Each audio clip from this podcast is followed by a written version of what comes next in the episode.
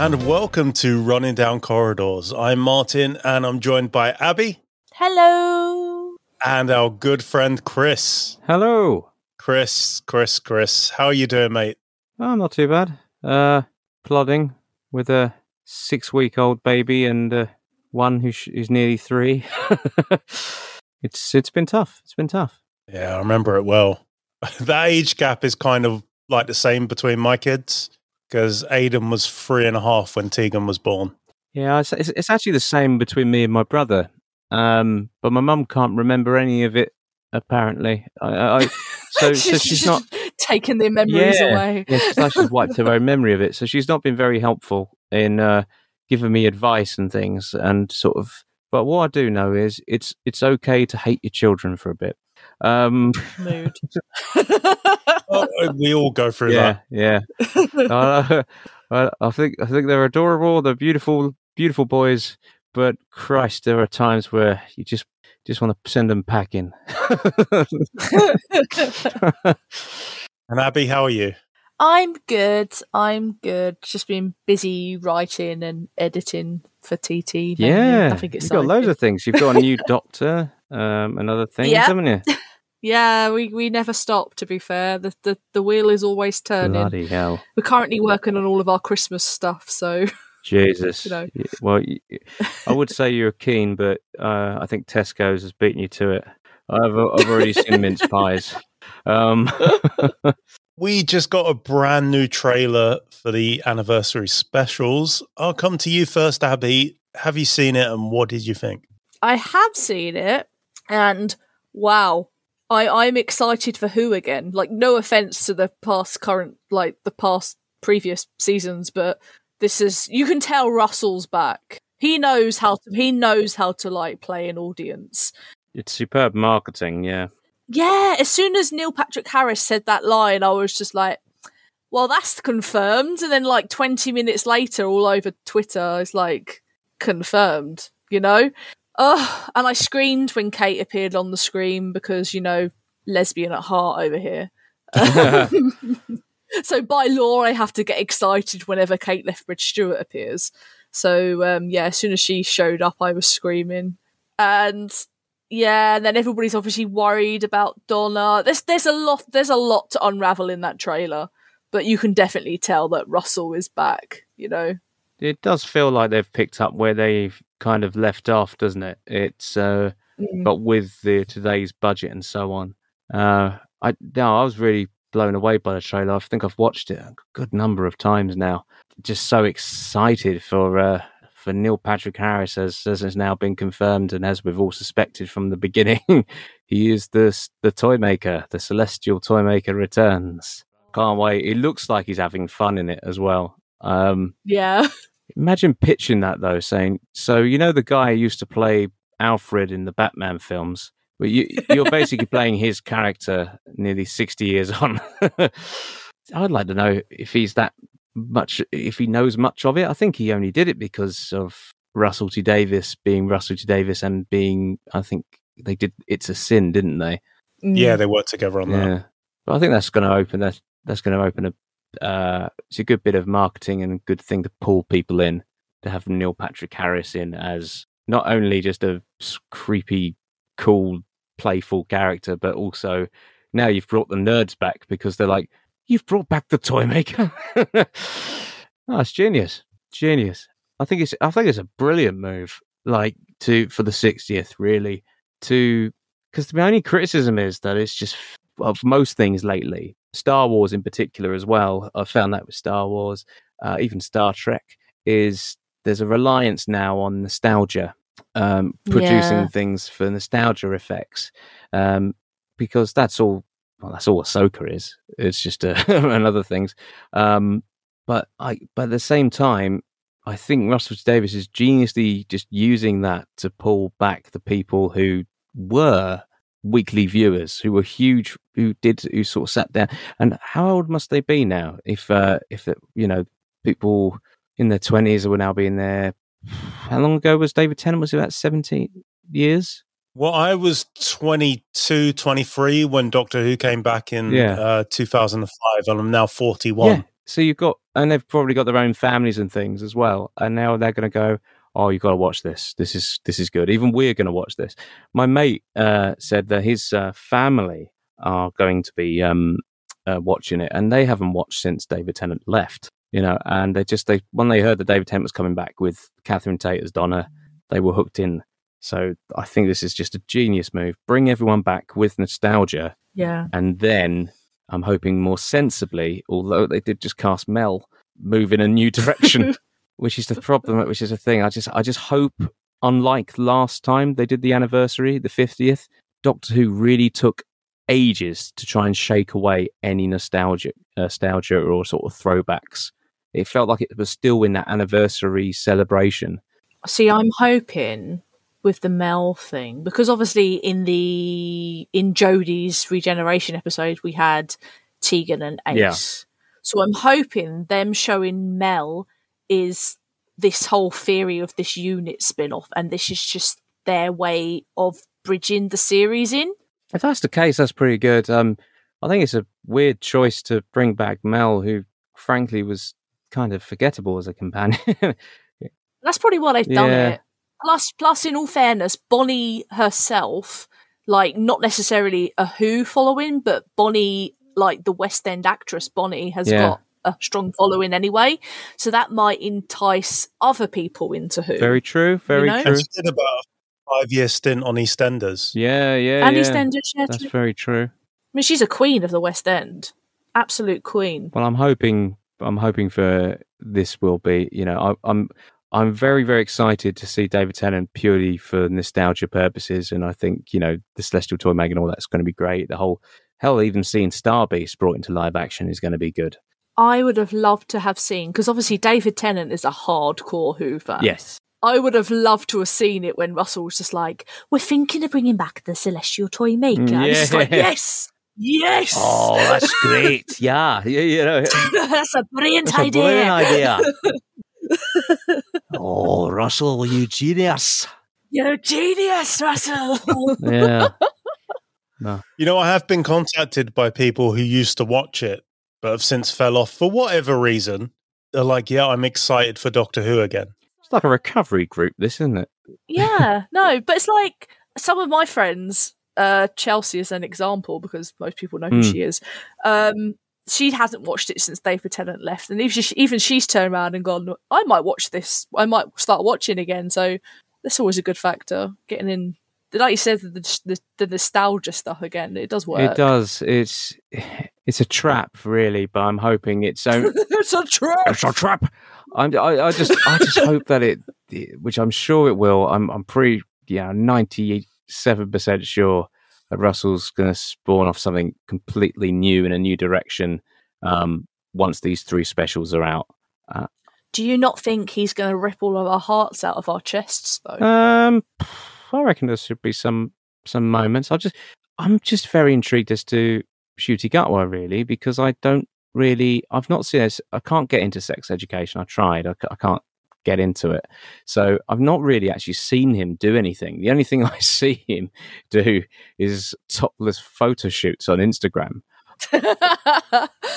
See, I've I've watched Sex Education, and his range just on that show is fantastic. Because I remember when I um when he was first announced, me and once again Chelsea Lagan, we sat down and we watched Sex Education, and all she was doing was going, "Doctor, no, stop! Oh dear. no, Doctor." oh well, I but no, he, he I I reckon he's gonna Mm. he's gonna blow it out the park. I'm really intrigued to see how they're going to introduce him and how they're Mm. going to explain Tennant's return and everything. Yeah, I remember. I was so- well. I told my wife. Uh, I think that guy from Sex Education is going to be the new Doctor. Uh, I don't know, and then I just couldn't read his name, so I was like, "Nacuti." yeah, it's, it's taken Yeah. a while for everybody to learn how to and, say and it. even my wife just went, "Oh, he'd be good," and I sort of it sort of uh, picked her interest, which is which is nice because I I think it was just it's it's just just just uh, like all Doctor Who casting should be. It should be completely left field casting. I've never liked anyone's suggestion of who should play the Doctor ever. I've I've always disagreed No. with it. I've disagreed every time they mention Helen Mirren, Miranda Hart, any of them, and uh, or even I don't even want to see Hugh Grant. Kris Marshall. Kris Marshall, I was intrigued. I could see it, but I didn't want it. And uh, and I feel sorry for him because he's gone through the whole thing of you've basically been cast and not cast at the same time and faced the Mm. media backlash toward it. I wouldn't mind, but if he is ever cast now, nobody will believe it because he's rumoured so many times. They'll be like, nah, yeah, every time there's a new doctor, it's like, oh, they're going to wheel Kris Marshall out again. here comes Kris Marshall, Yeah. everyone. I do wonder what that's like to be one of those names that's constantly wheeled out, like Paterson Joseph, Yeah. Kris Marshall, Richard Ayoade, Oh, Alan Hmm. Davis at one point. Yeah, Alan Davies. yeah, I remember yeah. Alan Davies. Yeah, Come- I mean, I do remember him from other things. I mean, yeah, I remember. I remember when they threw his name. It was him, Richard E. Grant, Hugh Grant. Um, which, as we found out, Hugh Grant was offered it, but he turned it down. I love the fact that um, I think uh, it was um, oh, what's his name? Alan Cumming was uh, was was offered the role, and when he and he turned it down under the basis that he had to spend. He said, uh, "Am I? And where are we filming? Cardiff. And how long will I be there? Ten months? No, not going to do that." you just said, "I don't want to be in Cardiff for all that time." okay. And I was like, that's, that's a genius man. He doesn't regret it either. I think he lives in New York. So yeah, going back to Cardiff after that. Yeah, yeah. Yeah, I I love the trailer. Uh yeah, I think there's enough member berries in there and it's going to get us all back. Mm. Interestingly, about 2 months ago, my fiance asked to watch Doctor Who because she she's never really seen it. We got together in 2017. Mm. So as I'm a fan, she watched the Jodie Whittaker era with me, but that was kind of all she's seen. So we went back and we started with Eccleston, and I didn't tell her what era was what. So I didn't say that was Russell T Davies, that was Moffat. Series one to four, she was coming home every night and saying, "Can we watch Doctor Who?" Oh wow. Then we get to series five with Matt Smith, which obviously is the Moffat era, and she's more reluctant to watch it. We watched two episodes tonight. She she texted me on the way home and like, "Oh, let's watch Doctor Who." But it's fewer and far between that we're watching it. And I think what uh, Russell T Davies has over both Moffat and Chibnall is RTD seems to have his finger on the pulse what is popular on TV and what an audience wants. Yeah. He reads Twitter. He reads Twitter like a book. He, I, I, I have images of him sat there with a notebook, being like, "Right, so they want this to happen. Well, he's always People yeah. want to see the celestial toy maker back." well, I think he's always been. I've always thought this about his writing is that he knows how to write people. He he, he can he can when he puts his pen to the paper or well or ke- keyboard in this in this day and age, um, he would that character that he types. You know, he's always he's plot. He knows how they would be. You know, he kind of like how I, I, I suppose I think Tarantino says how he writes dialogue is he lets the character speak for him, and um, he knows people. He, he understands how things work, and it's essentially, I suppose, in a similar comparison, he's kind of like what Tom Cruise is is to cinema, in a sense, sort of knowing what audiences want to see in a in a film, you know, and knowing what they want to see on TV.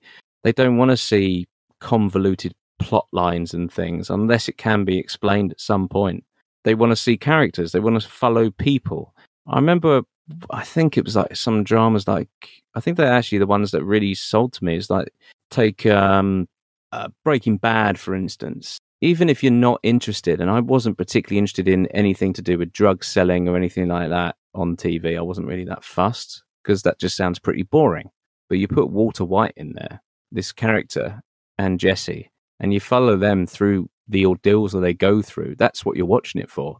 And that's the same thing he did with Doctor Who. It wasn't a case of if you went and tried to introduce us a, a, a norm, a normal person to classic Doctor Who, it's very difficult for them to get suckered in um, because, I mean, try putting on the Time Monster or something. You know, I, I don't know how. I was about six when I saw that, and I got scared, and then ended up just sticking around watching it each week. But there's, they're not easy to jump into stories unless you know the characters. It's kind of like how some people can't get into soap operas after leaving it for so long.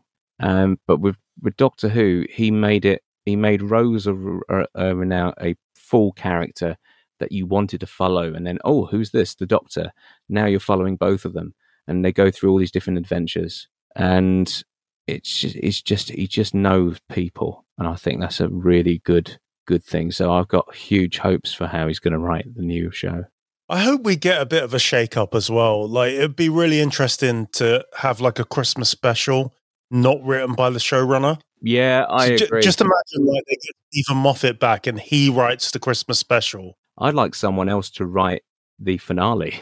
That would be interesting. That's what I've kind of like. Like, uh, you know, it'd be nice if like the finale was written by someone else other than the showrunner, um, or the opening episode at, least. Um, maybe not the first episode with the, the the launch of the season, but going forward, you know, like how Chibnall took over Torchwood in, you know, Yeah. you know, it kind of when he took over it, when it was much better than what was initially the first episode. What season did he take over? Second.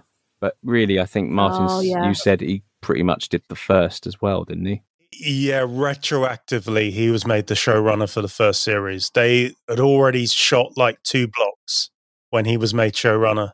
Yeah, because I've just finished Meat of season two of Torchwood. I love that one. I like the one the one before. Oh, the one with the guy who goes back in time, Chef Kiss. Oh, that's Love beautiful. that. that. Oh, such a good episode. But yeah, that's that's where I am in my Torchwood venture now. Excellent. Excellent. Yeah, I'm positive for RTD2. I think we're going to see a new bold era. I think he's more famous now than he was when he brought Doctor Who back. Coincidentally, we are recording on the 20th anniversary of it being announced that the show was oh, coming Oh, yeah. back. Yeah, 20 years ago today it was announced. Blimey. And it was such a big thing. I wasn't even a fan of Doctor Who then. And I remember hearing about it and being like, oh, I might actually watch because I knew it was going to be like a jumping on point. Mm. So I thought, oh, th- this might be where I, I get on. And what I just love is that in November 2003, Scream of the Shalka launched. And that department believed they were working on the new Doctor Who. In typical BBC fashion, neither department knew about either show. oh, About right. amazing! Imagine you're working on Shalka thinking this is the the, the best thing in Doctor Who since uh, I don't know sliced TARDIS, and um, it just ends up being this. Jesus Christ! I still don't understand Shalka, and I I, I, I- refuse to to like it. even, even retroactively, someone actually bought the DVD for me as a joke because they knew I didn't like it, and I said, "I'm not having that on my shelf. It's just not going on." And it's still here in its polythene. Yeah, I've got it. I've watched it, but I, I came to it after watching the reboot. I'm not really a fan of Paul Cornell as a writer. I think he's written some good stuff, but he's not my favorite. Hmm. But yeah, shall we get on to Cyberwoman? Yeah, go on then. Okay, so I'll come to you, Chris. What are your memories of this episode? Uh, bear in mind, I haven't really had time to watch it, so I'm going from memory. Uh, but one of the most vicious wanks I've ever had. no, I'm joking. uh, no, I don't. But it's uh, no, that was a bloody weird one. That was just Yeah. suddenly out of the blue. Ianto has a as his ex- as his uh, his girlfriend in a cyber form, which somehow is like a cyber brazier, just like in some kind of I don't know, tell us secret sort of thing, and um, just it's ridiculous. I don't, I, I can't, and it's just so out of out of the blue. I just don't understand. I, I don't know what mentality went into go putting in it apart from having a full grown erection. There, there's just there's just no other reason for it, in my opinion. And Abi, how vicious was your wank? well, um, as as the um, the token lesbian here, um, no, I I do question this episode. I really do. I I, I, I yeah, like we all know that it was supposed to have gone in a completely different direction, and it was supposed supposed to be in a completely different place. But at the end of the day, she still would have looked how she did, no matter what direction they went with this. yeah, this is a frustrating one because I think there's a good episode here. Oh yeah, Yeah, and originally, yeah, we should talk about this for anyone who doesn't know. This was originally meant to be episode 10. And throughout the whole of series one, we are meant to see Ianto acting a bit suspiciously, pocketing bits of tech and going off somewhere. And we never knew where he went. And she was meant to be kept on like a secret warehouse that Torchwood owned, but budgetary reasons and stuff, and episodes got shifted around, which meant all of Ianto's character development in that series just got stripped away. That's why he's kind of just there for series one with nothing to do. And then this got made episode four. So yeah, all of those little preludes and stuff that we would have had building up to this were just taken away. and I think it suffers from it. In the context of the Whoniverse, it means that the Cybermen were so desperate during the Battle of Canary Wharf that they were just, you know, converting bodies, but they took the time to custom make this sexy Cyberwoman outfit.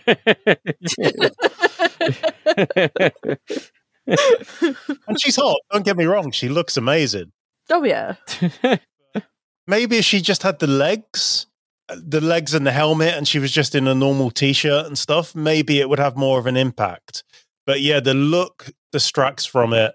And I would, if they ever do target novelizations of Torchwood, this is the one I'd be most interested in because Yeah. I, I believe there is a good idea here. It'd probably be a good audio drama, but that's because you're not looking at some kind of cyber pinup. Yeah, it's, I just love that the scientist gives her a right old good perv, like he properly gropes her up. I guess you would, because you'd be like, right, are these on? Like, are these welded on? I guess Of course.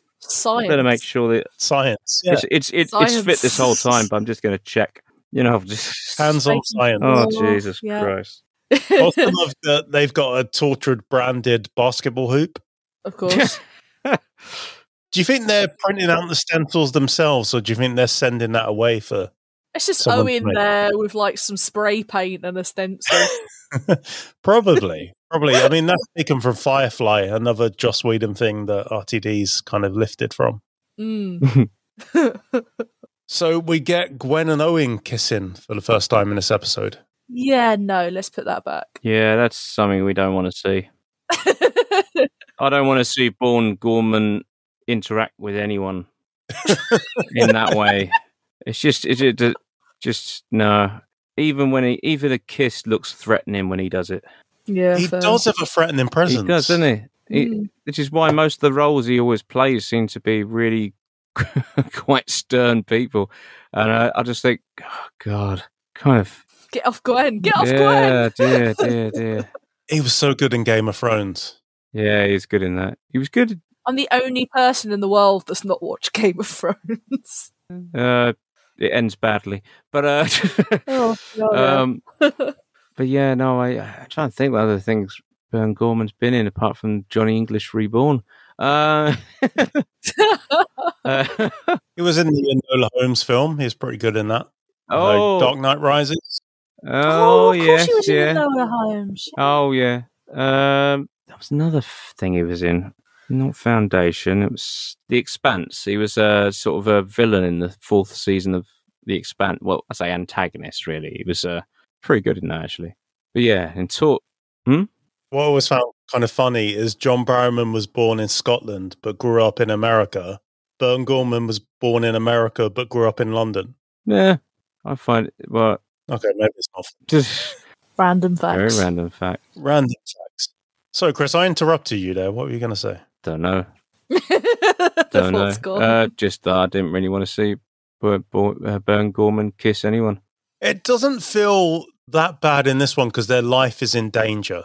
So I kind of get that. I used to work in a shop, and one day we got held up at gunpoint. And the woman I was working with, and I, after the police had gone and we'd handed in the CCTV and stuff, we slept together. And I think we were so relieved to be alive in that moment that it just happened. And that's what I kind of think was happening in that in that morgue slab. Bloody hell. I think we need to just put Cyberwoman down. Let's talk about this uh, armed gun. You're talking. We're talking. We're talking about wanking over the new 60th trailer and and Cyberwoman, and and you come out with the one of the best anecdotes I've ever heard. Yeah, it was uh, Blockbuster Video. I worked, I worked there, and uh, these these guys came in, and it was probably a replica gun. Let, us be honest, but I wasn't going to give them. You don't want to. You, you know, I wasn't going to test. Them. yeah, I believe you've got a replica. And that's how I got here, St. Peter.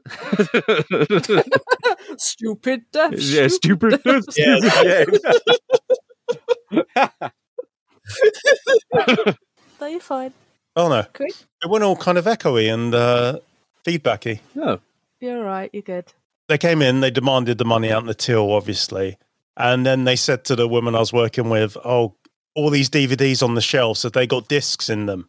And obviously they didn't because we used to take them out and put them behind the counter. And she went, "Oh, yeah. yeah, yeah. So they must have gone off with like all the. It was Batman Begins. I remember that. It was all these Batman Begins discs, uh, just cases of DVDs. They must have had like a hundred blank DVDs in their backpacks. God, imagine if they stuck really through to there trying to rob you, and you have to like go and get the sleeve out the back.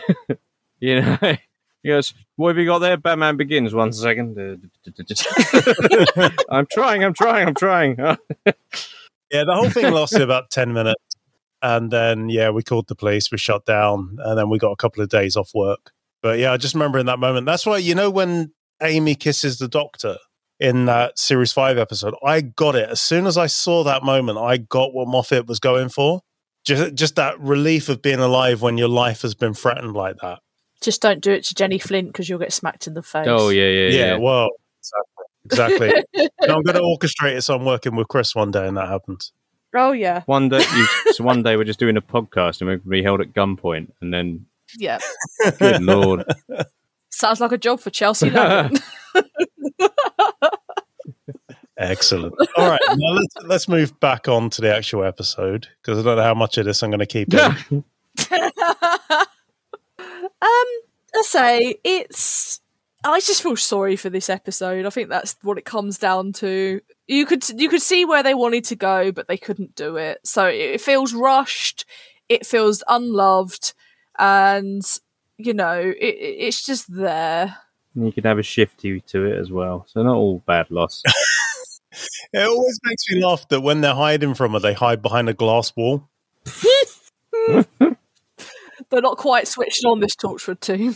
Cover your eyes; she won't see you. Oh dear. They get so much better for series two. Oh yeah, Yeah, series two is my favorite series of Torchwood. Yeah, I can Yeah. vouch for that already, and I'm only in like I'm only on like episode four or something, but already it's so much better than season one. yeah. And you know, I've noticed something about Torchwood is whenever we see modern day Jack, he's only ever drinking water. He only ever drinks alcohol in flashbacks. That's a good shout. I've never spotted that before. That's true. Yeah, and I don't know. I don't know why. I don't know. They never call attention to it. It's just this little character quirk that you notice. Huh. Hmm. But yeah, I'm glad they eventually dropped the Gwen and Owen storyline because I wasn't yeah, necessarily a fan of that. yeah. Especially given that, um, um, what's that fella's name? This shows how long I've been. what's it, Rhys? Um, just just makes Rhys more awesome. Really, I love Rhys. Well, he was supposed to die. he was supposed to die. Oh, was he? Yeah, at the end of series one, when Bilis stabs him, he was meant to die. He wasn't meant to come back. But Oh. everyone on the crew, from the cast to the like the makeup team, they all really liked Kai Owen. I feel it'd be very hard to kill Kai Owen's character off. I feel Kai Kai Owen's Yeah. got, from what I've heard from his like from those who actually met him and so on, he's a force to be reckoned with. It- I'd, I'd be scared to tell him that, you know. Well, what I will say about Kai Owen is he's the first person I ever interviewed that's been on TV. I Oh. got in touch via his website and he was like, Yep, I'm free on this date, on this time. And bang on four o'clock when he said he was going to call me, he called me. It wasn't like 401 or 402. It was like literally as soon as the clock hit four, he phoned. Hmm, good lad. I think he's good. From what I've heard, he's a really, really good guy. I just uh, find I, he's so Welsh and uh, and boisterous that I'd like, I'd be intimidated. Oh, yeah, he's a nice guy, but he doesn't fuck around yeah, either. yeah, exactly. Yeah, you're gonna kill me off, are you? yeah. yeah. God, I can't even do the accent right now. But it, And I think he's got really into his fitness now. So he's he's the huge guy now, like muscular. oh God, no. So, do you guys agree with me that there is a good episode hidden in this? Somewhere. yeah, somewhere in there. To be honest, this most I think I think almost everything that's bad like can be reworked into a good idea. Um, it's just yeah, it's all about execution. Yeah, there are Doctor Who stories that didn't work on TV but make really good target books. True. Hmm. I, I'm reading The Eaters of Light, and it's so much better than what we got on TV. I think it's because you got on TV. You're so restricted, uh, aren't you? And you've only got uh, and you've got so many conditions to stick with. Whereas actually unleashed on a on a book form or so on, you've got a full. You know, I I feel like you only get like a I suppose an episode's only about forty five minutes. You've only really got a piece of what they were trying to do. It feels really condensed. And you can't go into the full backstory of every character that's there. No, no, All right, so guys, would you recommend Cyberwoman to people? no. I still wouldn't. After all, even after our redeeming comments, uh, I'd, I'd Even after your vicious wank? Uh, to, to be honest, I, I can't. I just can't fathom any other reason. Uh, you just you just know that they had a you know they there were some sick perverts working on that episode. If I learned that this was Chris Chibnall's 15 year old son had written this and handed it in and was like, Dad, can you put your name to this? I would believe Well, I don't know. I would Yeah, have thought fair. if it was one of Steven Moffat's ideas that he just didn't put the paper yet. You know, uh, the most with his repertoire of writing most things with uh, with I, I guarantee the biggest hard on in uh, in writing history. He just and that's that's most of his era. And on that note, so now we ask you, what episode gives you a major hard on? yeah, tweet us. Let us know. okay, have you both got anything you want to promote? Abi, I know you've got a lot of TT stuff coming out. Main, we've mainly got short stories coming out in the next couple of weeks. Um, we've got a 13th Doctor one called What She Thought While Falling, which is written by Chris Chibnall um, and voiced by moi. Yeah. And then myself and my other half wrote a a short story called After Trenzalore, which is from Jenny Flint's POV about the whole being killed by the Whisper Men and stuff. Yeah, that's us for the next two weeks, basically. Nice. Excellent. You've told me some stuff you got coming on that sounds really interesting. Yeah, most of that stuff's not out till November though, so they'll have to wait Oh, to okay. listen to that one. the spoilers.